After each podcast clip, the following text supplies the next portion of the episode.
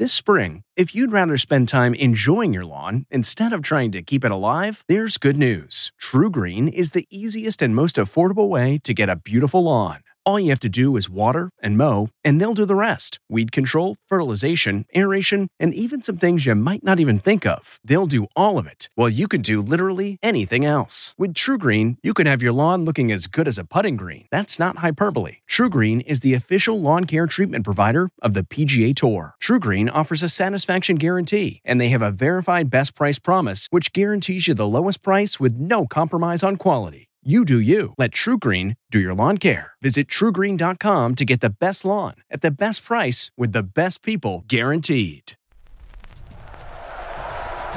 5, 4, 3, 2, 1, 0, ignition. Major Garrett, yes, CBS, yes, hi. Ladies and gentlemen, please welcome Major Garrett. From the nation's capital. Major. Fantastic. It's The Takeout. Major. With CBS News Chief Washington Correspondent. Major, that's nonsense. Major Garrett. And you should know better. Welcome to the very best part of my broadcast week. I'm Major Garrett, host and creator of this program known as The Takeout on 75-plus radio stations around the country, including Sirius XM POTUS Channel 124, all the podcast platforms, and on CBSN, our digital streaming news platform at CBS. Our guest this week, Adam Kinzinger, Congressman, 16th District of Illinois, Republican, one of 10 Republicans to vote to impeach President Donald Trump. Congressman, thanks for joining us. Yeah, you bet. Thanks for having me. So, ladies and gentlemen, the Congressman's at his apartment. I'm at mine. Internet connections being what they are during this pandemic season, we may have some glitches. Sympathize with us, number one, and also roll with it, number two. So, Congressman, let's start at the top. Do you believe your vote to impeach the president places you at any greater personal jeopardy than those in your Republican conference who voted no? Yeah, absolutely. I think it does. I think it puts me at greater political jeopardy, of course. But look, the number of threats out there. I mean, your safety. Yeah, I think the number of threats out there are real. The focus, you know, I remember on the day of the actual attack, seeing people tweet at me, hey, you better be in your office with your doors locked because we're coming.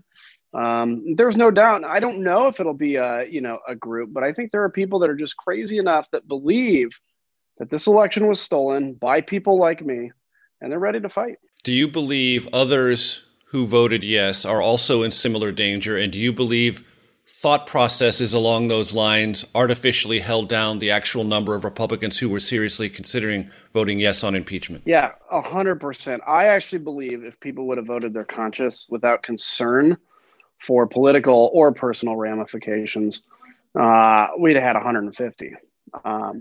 I think there would have been, I think the threats that they felt, whether again it was political or to their physical safety, I think tamp that down. I think it was this idea like we just need to get through the next 7 days because we've tolerated Donald Trump for so long. We just got to tolerate him a little more. And I'll tell you, all of them probably went home, and I don't envy them. They went home with a really heavy heart. I came home last night after that vote with a lot of peace, honestly, and respect for the 9 of my colleagues that didn't like me. Those are the people I'd sit in a foxhole with. Did you talk among yourselves, you 10, about how you were going to vote, what you thought it might mean? Any conversations along those lines you'd like to share? Yeah, I mean, look, there was some of that 10, we kind of had a group talking more or less about how to go about this, right? Once this happened, what is the appropriate way to go forward? Because I personally don't believe that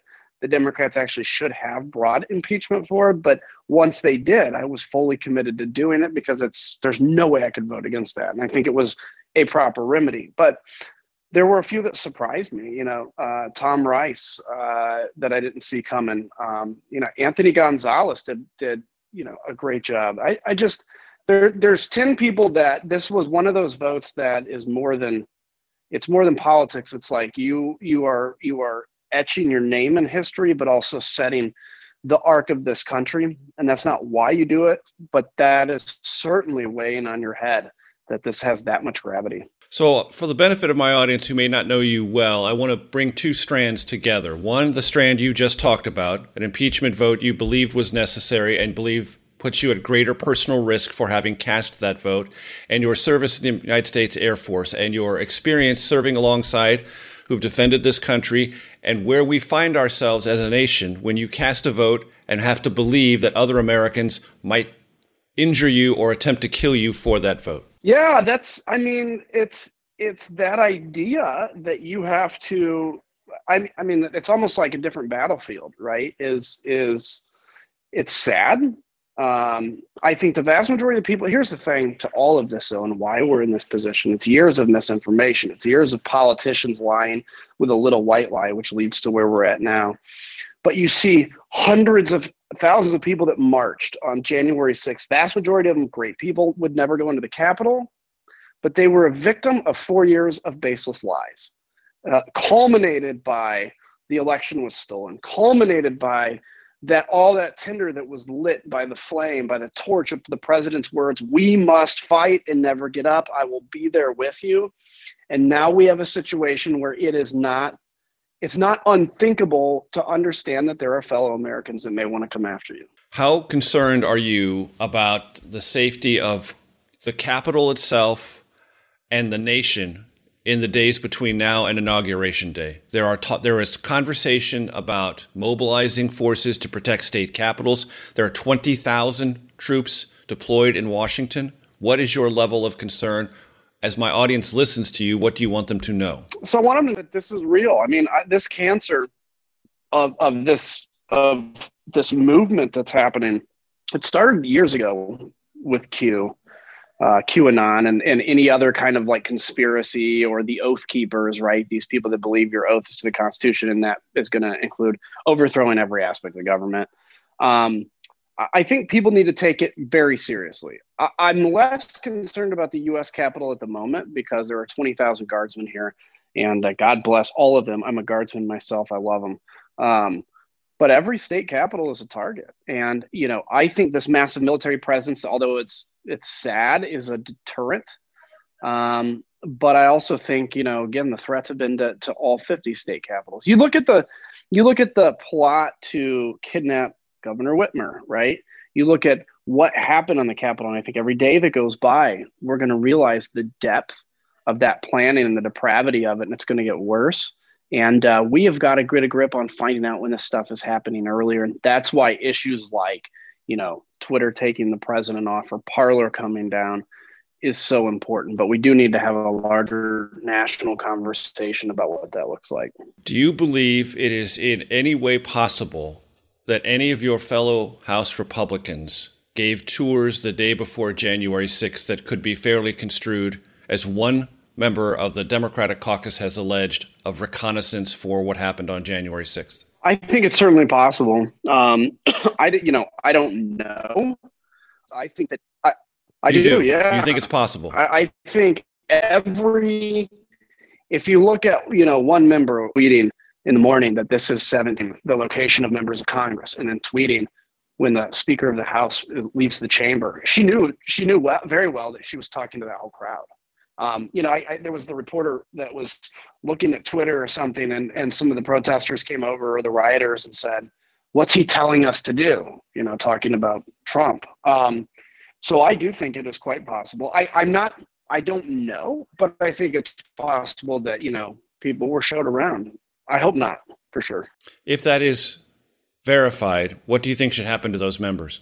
Well, if you were showing people around with the knowledge that they were going to, you know, have an insurrection on the Capitol, well, there should be criminal charges and certainly be expelled from the House of Representatives. But I think even beyond that, when you look at the members that fomented the moment we're in, you know, we are going to have, as Republicans too, unfortunately, my Democratic friends are kind of stirring tensions a little bit within the ranks, within us. But as Republicans, we have to, you know, have a family meeting, reevaluate how we got here, and figure out who needs to pay for that, and also what do we look like going forward. So in that light of a family meeting, as you are no doubt well aware, some members of your Republican conference in the House want to oust the number 3 elected leader of the House Republican Conference, the conference chair, Liz Cheney of Wyoming. What do you think of that? And does that make the family meeting you just referred to all the more difficult? It'll make it all the more fun. I mean, this is all, it's all stuff that needed to happen in terms of these discussions. Look, Jim Jordan, who's the one pushing, Liz to leave, he's the one that was basically, he was leading, in essence, the objection to the election. I mean, he's the one that's on TV all the time and on radio and on the internet fomenting this darkness and mistrust and stolen election, stolen government, theory. I don't think Liz is in any danger. I think people, even though, 190 some didn't vote to impeach, I think 180 of them wanted to, and they have a whole hell of a lot of respect for her decision. Congressman Adam Kinzinger is our special guest. Stay tuned for segment 2 of The Takeout in a second. It's harder to focus than ever these days. Thankfully, C4 has reinvented the energy drink game with C4 Smart Energy, the only energy drink clinically proven to provide enhanced mental focus, containing 200 milligrams of natural caffeine, a blend of vitamins, and zero sugar. It was formulated to support your well-being and help you feel your best, all while enhancing mental focus. From your brain to your body, C4 Smart Energy does it all and tastes amazing. Look for Smart Energy in the beverage aisle at your local Kroger, Albertsons, and Safeway grocery stores. C4 Smart Energy. Stay focused.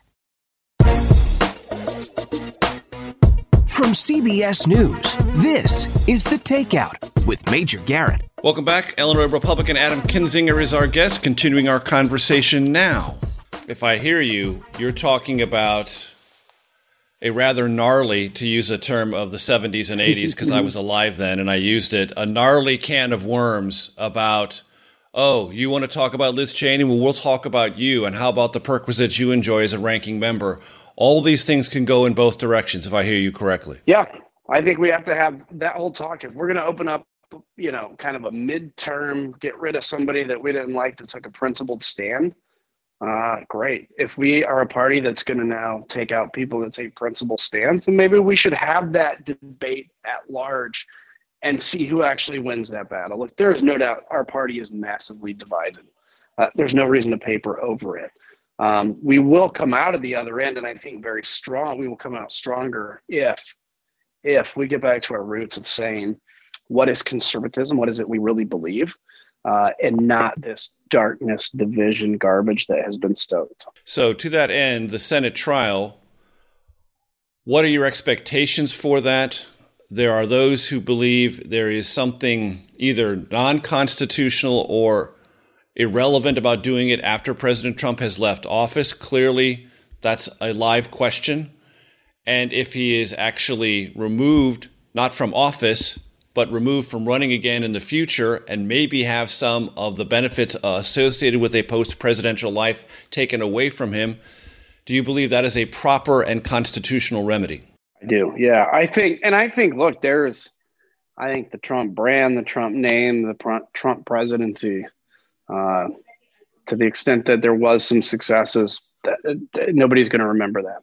And I think President Trump pre-election and President Trump post-election, two different people.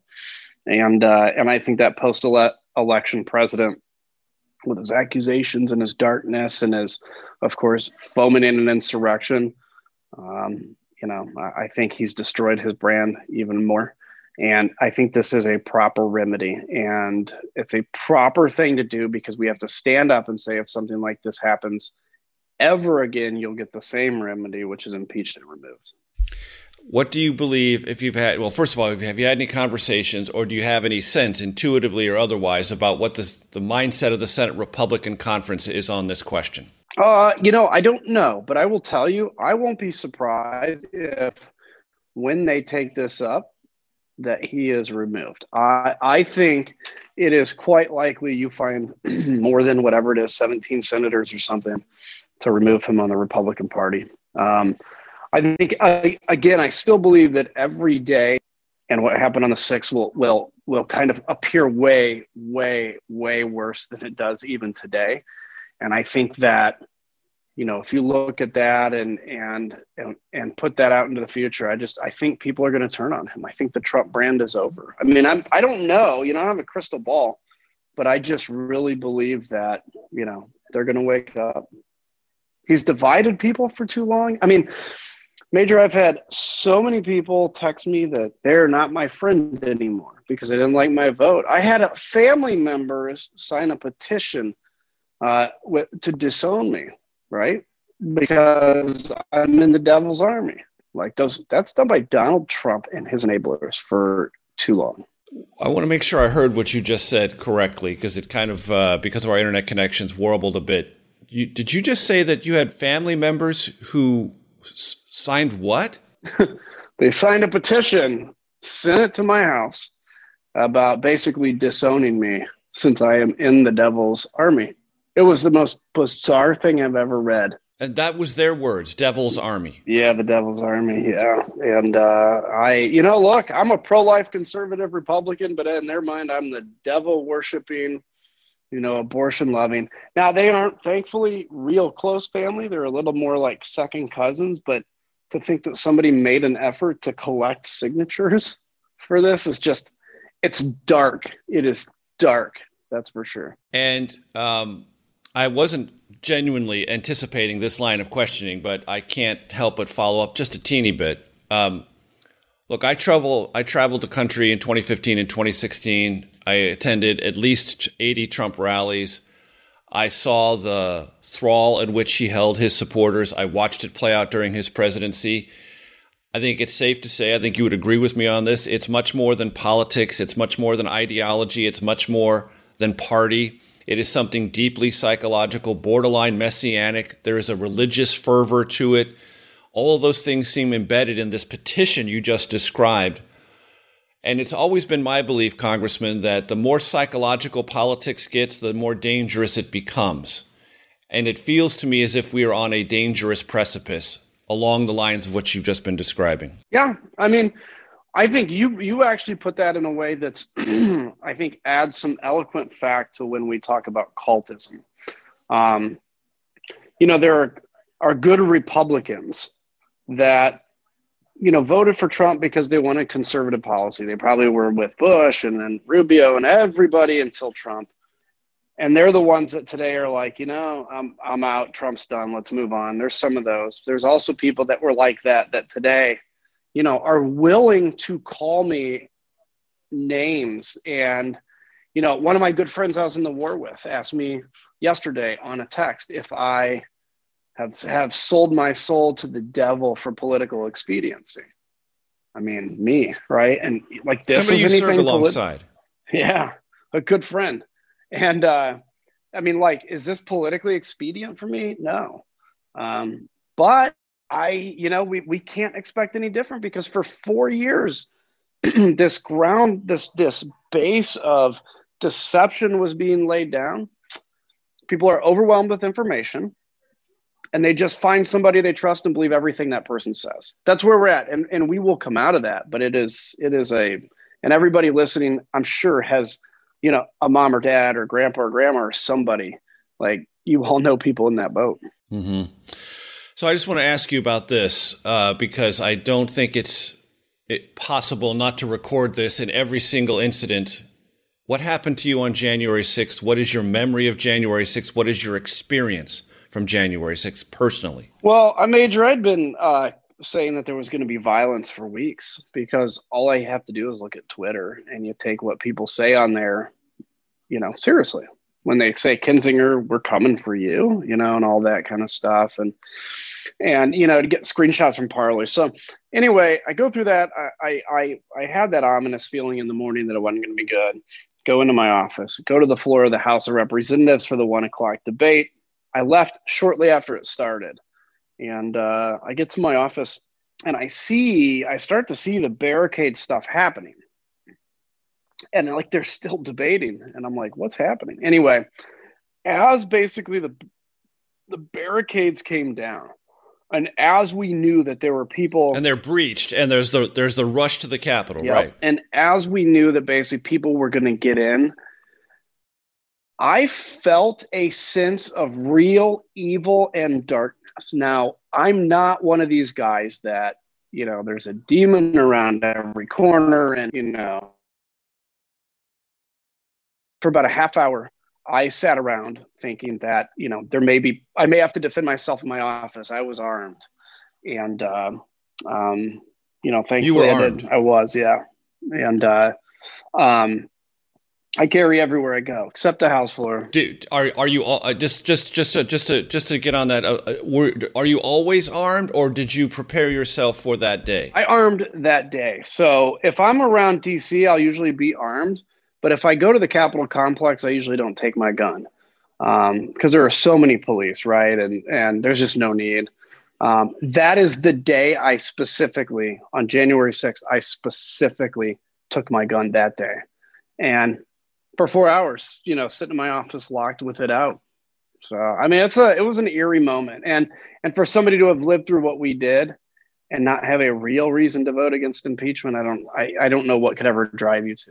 Did anyone bang on your doors? Did you feel that your office itself was in any jeopardy? I didn't, but I also felt like, you know, there was a moment, I mean, there was no communication with anybody. I mean, there's be a lot that's going to be, you know, parsed out. But there was certainly a moment where I felt that this was going to happen. But no, as far as I know, they were never in like my hallway or anything. That is the voice of Adam Kinzinger, Illinois Republican congressman. Stay tuned for segment 3 of The Takeout in a second.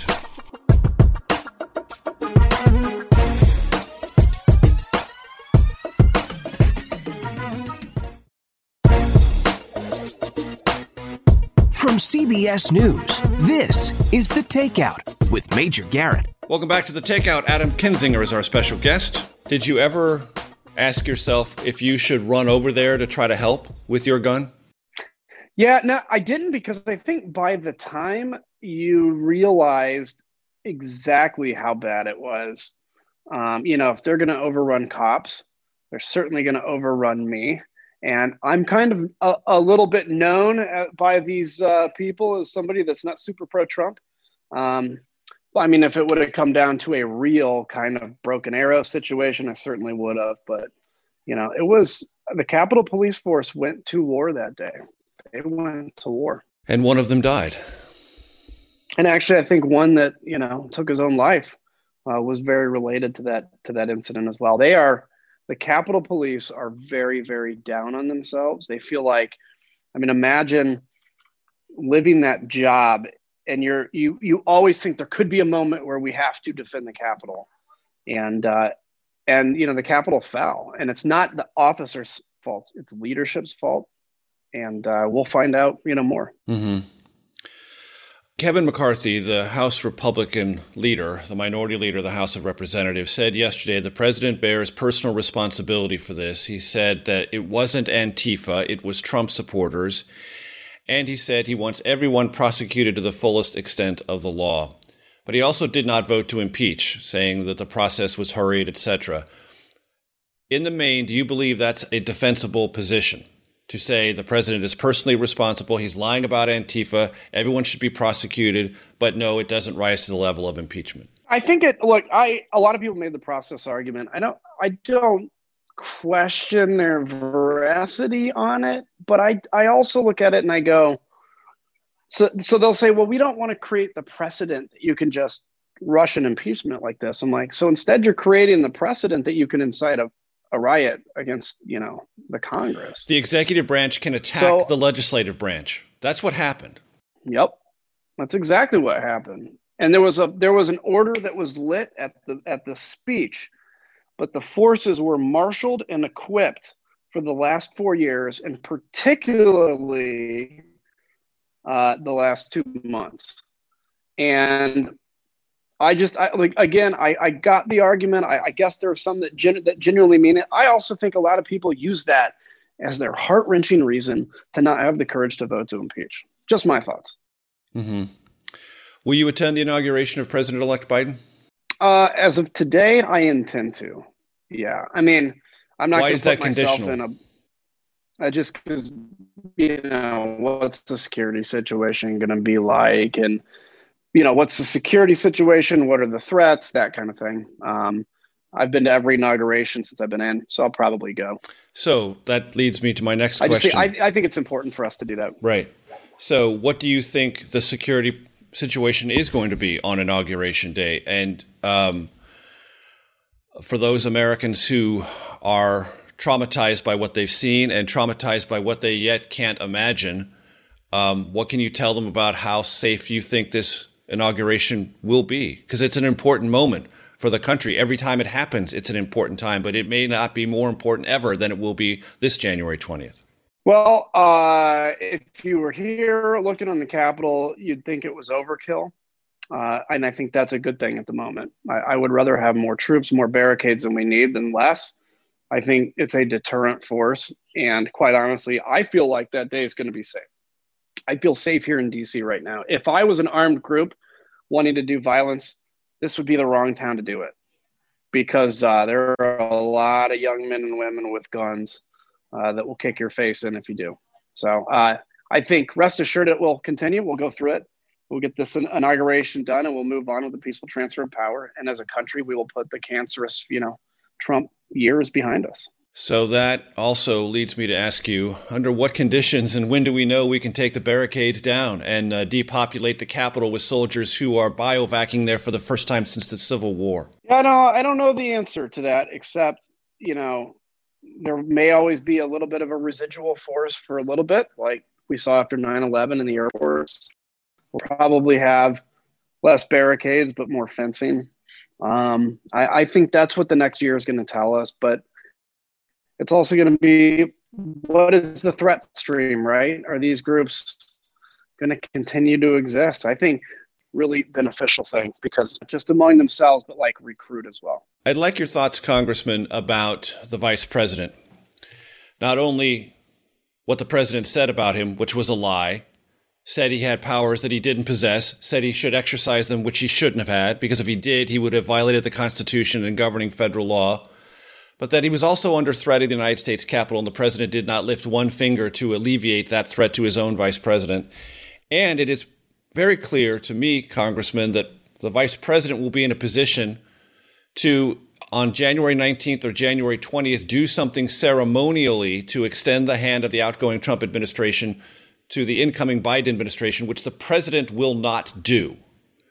So I'd like to ask you two questions. Give me your thoughts on what the vice president has gone through, the threats that have been leveled against him, the gallows brought to the Capitol on January 6th, and what the president did by throwing him so vigorously under the bus, and what you think he ought to do ceremonially as the remaining member of this outgoing Trump administration to communicate to the country a peaceful transfer of power and an acceptance of the Trump administration in its waning hours. Well, I think it was pretty rough for Mike Pence. He's been the most loyal guy to Trump. He now knows what it's like to be a Trump supporter.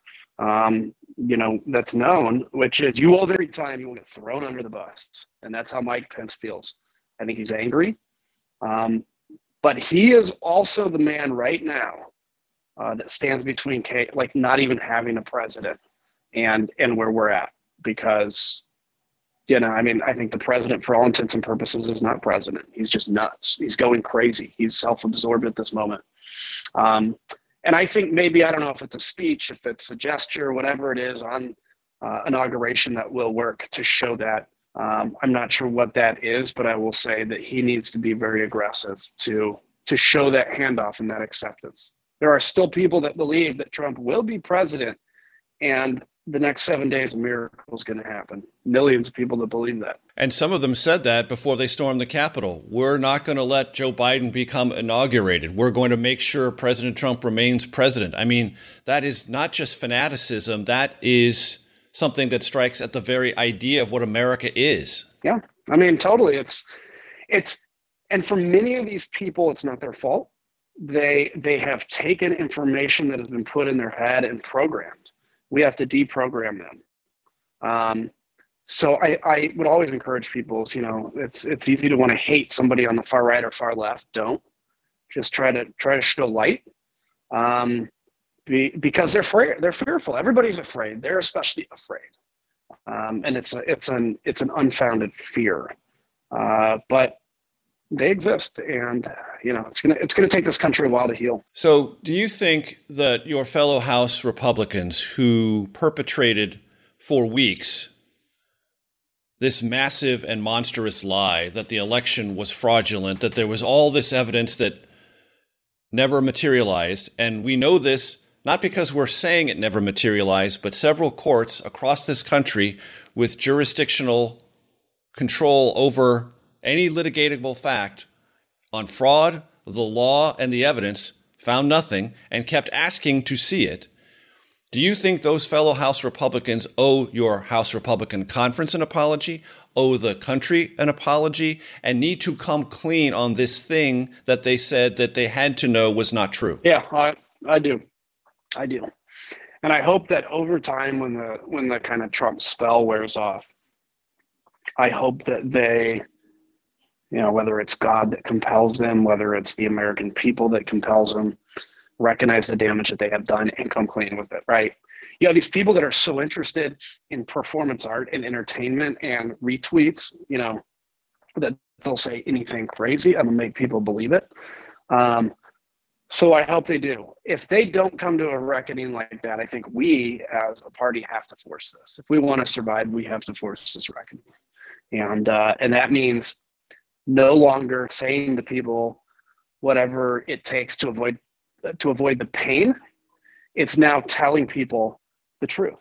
And if somebody says object to the election, instead of saying I will, but those rhinos, you need to just tell them it's not the place of Congress. I won't do what I can. That is Adam Kinzinger, Illinois Republican member of Congress. Stay tuned for segment 4 in a second.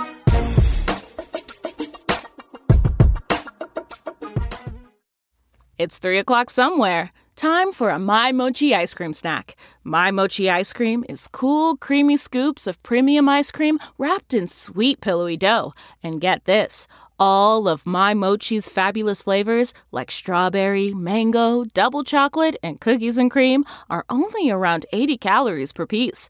Talk about a guilt-free, indulgent experience. Each box of My Mochi ice cream has 6 perfectly portioned, gluten-free mochis that are great for grab-and-go. So feel good while curbing your afternoon cravings or the midnight munchies. Yeah, you know who you are with the joyfully chill sensation of My Mochi ice cream. Find My Mochi ice cream at Target or visit mymochi.com to locate a grocery store near you. From CBS News, this is The Takeout with Major Garrett. Welcome back, continuing our conversation with Illinois Republican Congressman Adam Kinzinger. You described something a second ago, and I want to give you a moment because you have lived this life, and you live this life politically. You said, when we get past the spell of Trump, in your own words, describe what that spell is and how you've seen it manifest among your colleagues. It's the thing that took that in 2016, we saw land. And it landed by the people that were kind of never Trump, or they didn't like Trump, and they would never support Trump in the primary, like me. And all of a sudden, this like thing lands on them, and they're able to embrace him, you know, to go out and fight the bigger fight against the Democrats. That was fine at the time. But it has continued to get darker and darker as it's turned into conspiracy theories. I mean, think about this. People believe that the government is being run by people that are not the president that they're supporting because he's so strong and such a leader. But they have been programmed. So I've lived it. I mean, I've had people come up and tell me, you know, I created ISIS with John McCain. That's one of them, right? Or people that tell me that, a good friend, you know, that yesterday texts and says, you know, you've sold out. Have they gotten to you? The anger, somebody blowing a shofar horn, you know, into the Capitol because that's a symbol of the end times. And somehow that means that the Lord's army is here, right? I'm a Christian. Seeing that is offensive to me. That kind of stuff is the spell of Trumpism that I think it's Saturday morning. We're going to wake up and look at our Friday night bender we had and shake our head and say, what the hell did we do? So as you no doubt remember, during the conversation on the floor of the House and on the floor of the Senate the previous time President Trump was impeached, some Democrats said, if you don't vote to convict, if you don't vote to impeach, this president will take that as a signal and his behavior will grow worse. There were some Republicans who said, no, the president's learned his lesson. Looking back on any of that, do you regret not voting to impeach the president the first time? And do you look at that rhetoric from House Democrats, which may in your ears then have rung as alarmist? Do you hear it in a different context now? Yeah, look, first off, the Democrats do a ton of alarmist rhetoric when it comes to the right. So, but they were right on this. And yeah, I mean, knowing what I know now, I would have voted for impeachment, a year ago. Given the facts I had, I think I was justifiable in voting against it. I think the Democrats actually rushed that process. And that was a process that we weren't a witness to everything that happened, unlike, a few days ago. But yeah, knowing what I know now, and you think about it, both of the president's impeachment, what are they related to? His desire to be reelected, but not through the way of convincing people to actually vote for him. It was through the Ukraine thing, right? And we're going to get to that, Hunter Biden. And then, I lost the election, but maybe there's a magical way I can, just overcome the will of the people both times. It's sad. And I think, for a man and towards the end of his life, it's a sad way to end what otherwise is probably a pretty successful life. You said earlier that this will be what the Trump presidency is remembered for. Do you believe it's the only thing it will be remembered for? Or do you believe that there is some possibility that other things achieved during his presidency will have some historical resonance, or is all of it or most of it going to be refracted through the lens of January 6th? I think it's all going to be refracted through the lens of division and January 6th. I mean, I can't think of a single accomplishment of the Trump administration. Some good regulatory stuff. I liked tax reform. I think it was smart, but that was actually a Congress proposal that the president latched onto. I don't know one foreign policy success, with the exception of Israel and the establishment of relations. So I think it's going to be seen as a pretty failed presidency, quite honestly. I want to ask you, before we close out here, a couple of things. One, where do you think the nation is with the pandemic? How willing are you to help President-elect Biden and his team get things better if you believe they need to be improved?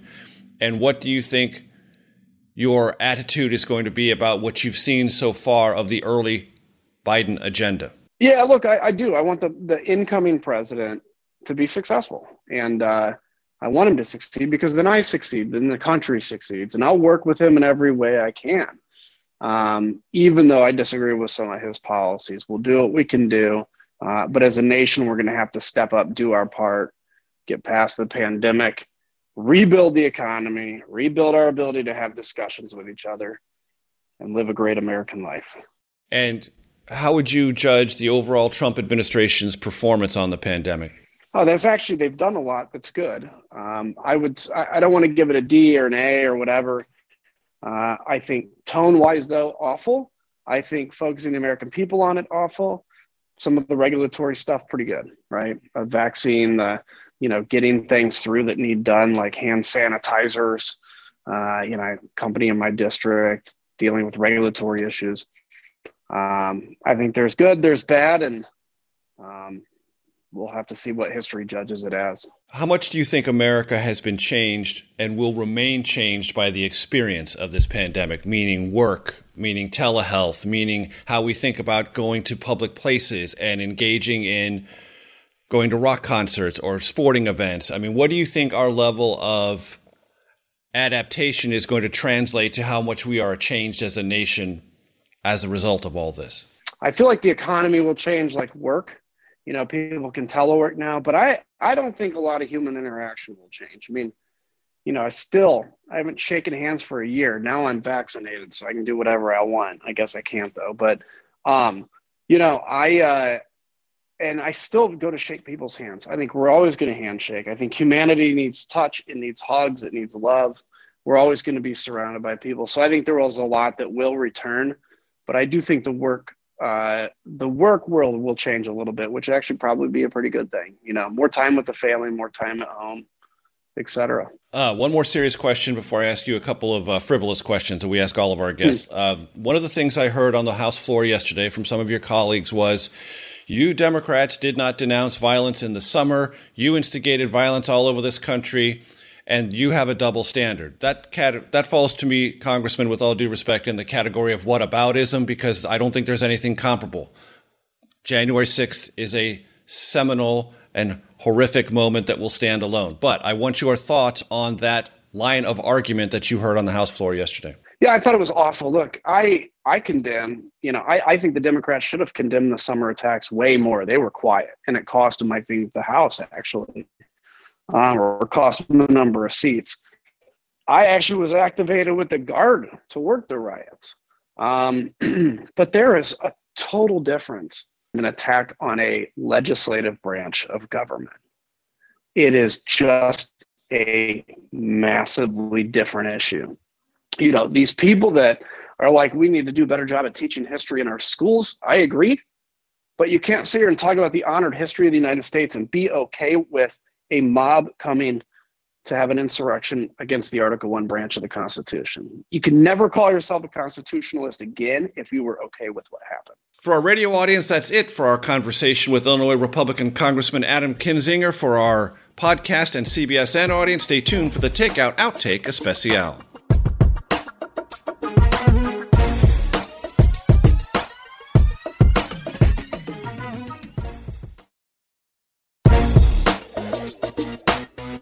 From CBS News, this is The Takeout with Major Garrett. Welcome to your Takeout Outtake Especial, continuing our conversation with Illinois Republican Congressman Adam Kinzinger. Okay, I promised three frivolous questions. Here they are. I like them. I don't think they're that frivolous, and our audience loves them. So, in no particular order, most influential book in your life, all-time favorite movie, or one of your favorite movies, and if you are going to dig some music, indulge yourself, what kind of music, artist, or genre are you most likely to listen to? The most influential book is definitely the Bible. I try to read it daily. My favorite movie is Red Dawn, where the Russians attack. That's my favorite, because I would always, as a kid, pretend like the Russians were attacking my school, and I was charged with saving all the young ladies in my school. When I fly my airplane, I listen to kind of chill music. Lately, I've been listening to some classic bluegrass stuff, and I also like, like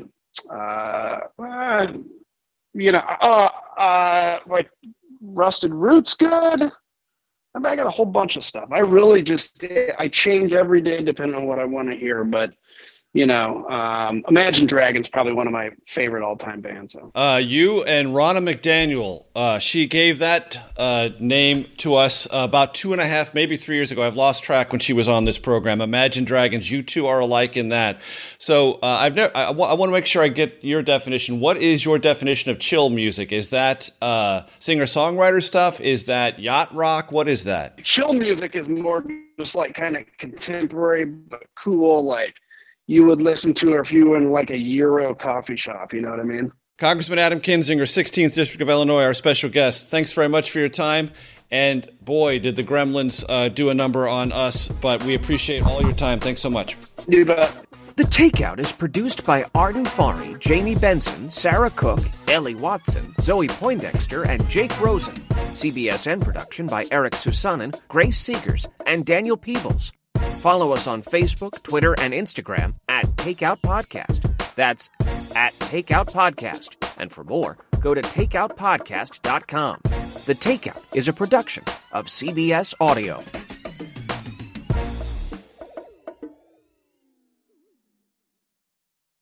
If you like The Takeout, you can listen early and ad-free right now by joining Wondery Plus in the Wondery app or on Apple Podcasts.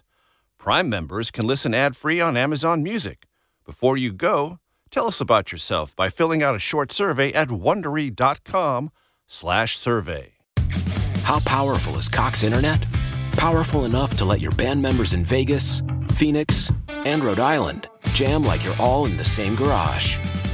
Get gig speeds powered by fiber from Cox. It's internet built for tomorrow, today. Cox, always building better. Download speeds up to 1 gigabit per second. Cox Internet is connected to the premises via coaxial connection. Speeds vary and are not guaranteed. Cox terms and other restrictions may apply. You know how to book flights and hotels. All you're missing is a tool to plan the travel experiences you'll have once you arrive. That's why you need Viator. Book guided tours, excursions, and more in one place. There are over 300,000 travel experiences to choose from, so you can find something for everyone. And Viator offers free cancellation and 24/7 customer support for worry-free travel. Download the Viator app now and use code Viator10 for 10% off your first booking in the app. Find travel experiences for you. Do more with Viator.